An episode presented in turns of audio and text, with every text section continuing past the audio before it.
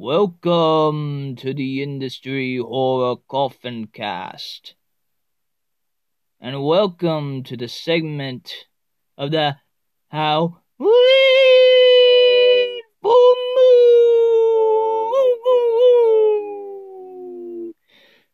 where I review a werewolf movie on a full moon. It's not exactly a, on a day of a full moon, that is. This werewolf movie is one of the many sequels to the Howling movies, which is weird because the first, a lot of people have probably mentioned this, but the first Howling movie has The Howling, and the rest of the Howling movies, well, they have Howling and not The Howling. This movie has and I'm not kidding you, werewolf nuns, Russian ballerinas, horror movie within a horror movie, government having descendants of an extinct marsupial known as the thylacine, or known as the Tasmanian tiger from Tasmania, and to add, the coup de cra, lady giving birth to a marsupial and all taking place in Australia. The movie that I will be reviewing is Howling III the Marsupials. Alright, so where do I begin with the Howling III the Marsupials? Directed by Philippe Mora, released in 1987, distributed by MGM, made by Bonconia Pictures, and is loosely based on the book The Howling III, written by Gary Brandner. So you start off with, bizarrely enough, showing a bunch of headhunters tying up on what seems to be a werewolf or a lycan. And you have a professor, Professor Harry Beckmeyer, showing the students on on this. I guess this was based on his an- ancestral uh, discovery of the possibility of werewolves existing on an island but but those headhunters gave one of the most awkward smiles that you could possibly have seen Okay, so you have Jerboa, played by Imogen Annesley, which, by the way, I mean, great looking, beautiful looking eye color. Escape the village of Flow. Donnie Martin, played by Leigh Biolos, drives by and sees Jerboa at the park. And Donnie Martin is an assistant director, or actually casting director, and Jerboa will be acting in the movie. The Shapeshifters Part 8. I think, to be honest, I think the director of this movie was at the point of anything goes because we have werewolves dressed as nuns going after Jerboa. Meanwhile, Beckmeyer gets a message to go to Australia to find out if werewolves are real by the president of all things. I just realized Flow is wolf spelled backwards. Jerboa gets hit by a car. I mean, after having an awkward because there was flashing lights at the cast party, and so she runs out and she gets hit by a car in a hospital. She gets tested, and Beckmeyer is interviewing her, talking to Jerboa, and they find out, oh, she pregnant. Later on, they talk to Olga, uh, played by Dasha Blahova.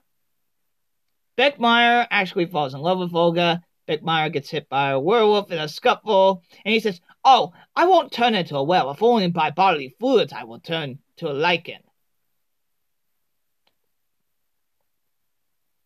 And you have so I do believe there were soldiers kind of going after them at this point.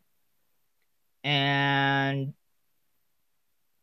oh, did I forget to mention that there will be spoilers? If you want to see this movie, then yeah, I'm gonna be mentioning spoilers. So there will be spoilers ahead.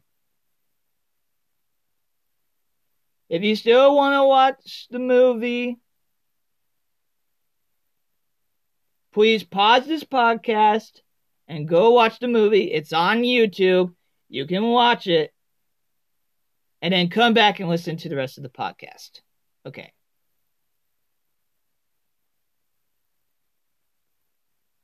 So we have this uh, guiding person, I do believe, that might also be a werewolf, and his name is Kendi. And he calls the spirit known as Luna, so that way he can become Luna and scare off the Fret.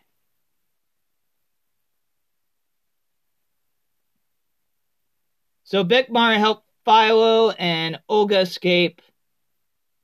And that and as I said, I don't want to say everything that happens in this movie because if I explain it to you, it would sound like the babblings of a mad person.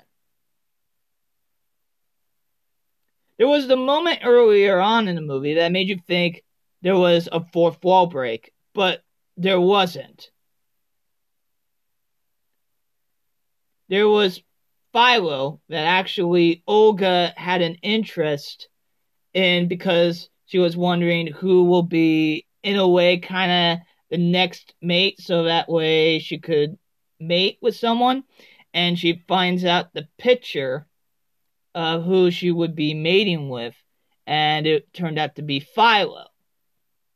Of course, there was. You know, I, I kind of forget that this is supposed to be meant as a comedy, but I mean, especially there was this scene where where Olga keeps on spinning around and, and she just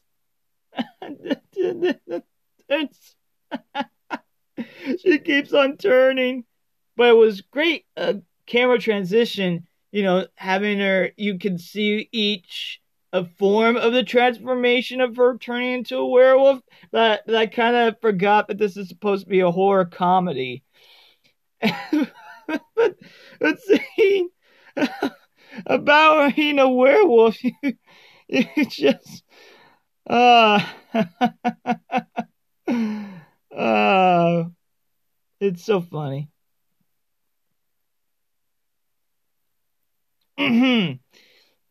Anyways, so you have Jerboa and Donnie, and Jerboa has her baby, and they are trying to escape from these soldiers that are basically trying to eliminate them because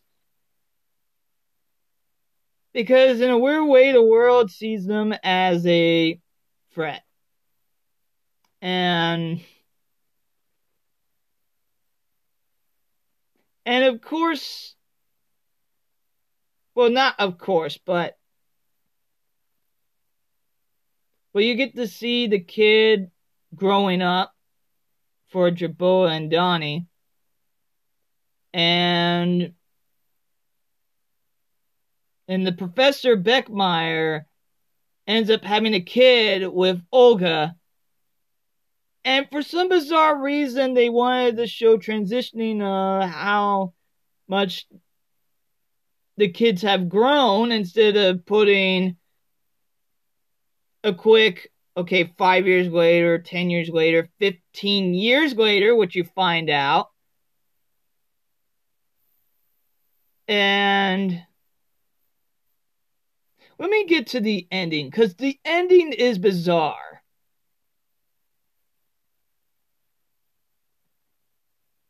Even even bizarre for this type of movie. The ending was bizarre with the satire on the Oscars.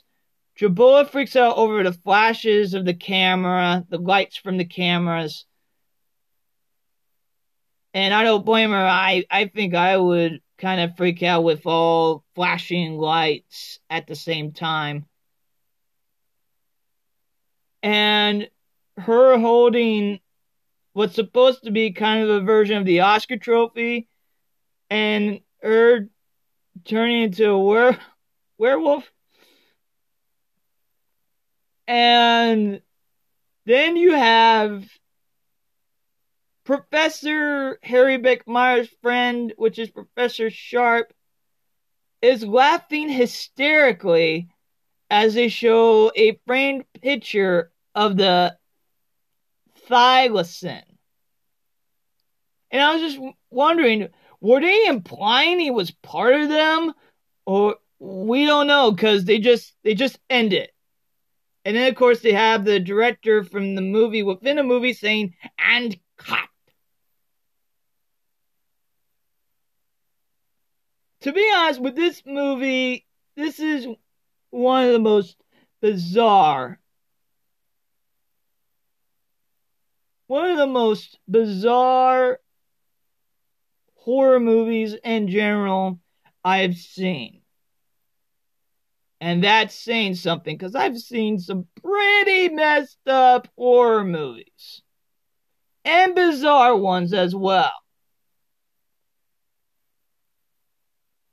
Now, originally I was going to give it maybe higher, but recollecting, realizing that this was meant to be more of a comedy, and I realized I didn't really laugh a lot at this movie.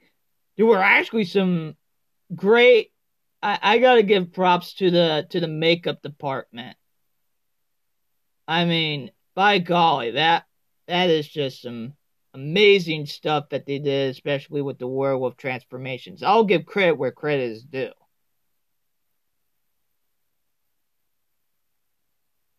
There were some scenes actually were scary as well. But I have to give this three out of five. Three out of five. I guess in this point, Three out of five thylacines. Thank you all for listening to the to this segment. The how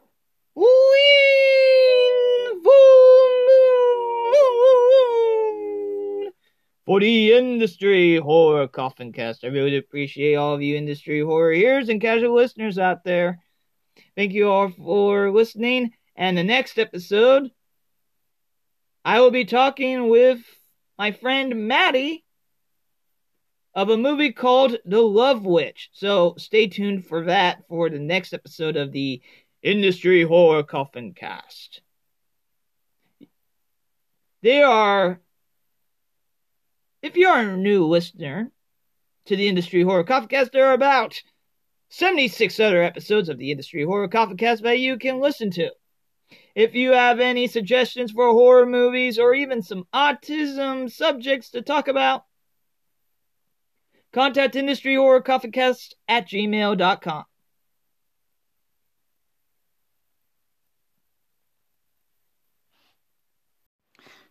As we close the lid on this episode of the Industry Horror Coffin Cast. As we close the lid on this episode of the Industry Horror Coffin Cast, I really do appreciate all of you industry horror hearers and casual listeners out there. Please leave us a review and give us five stars on podchaser.com. Also on Stitcher Podcast, you can actually leave a review and also leave us a rating as well. If you do listen on Stitcher Podcast, please leave us a review. Give us five stars. We would really do appreciate it. And also, this episode is brought to you by Industry Horror. Industry Horror is a nonprofit that employs autistic adults and disabled people in the trades of silkscreen printing, making stickers, inventory, and also clean washing screens and even clean squeegees. and also employs people in the industry horror store as well. If you have any sticker needs or silk screen printing needs, no matter how small or how large your business, please do contact Industry Horror or industryhorror at gmail.com. If you have a suggestion for a review, please contact Industry Horror Coffee Cast at gmail.com. You can also contact the social media of Instagram of Industry Horror Coffin Cast. Just look for at Hearst and you know.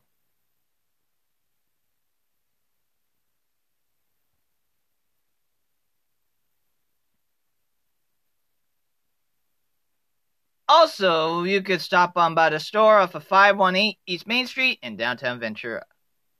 Thank you all for listening. So until next time.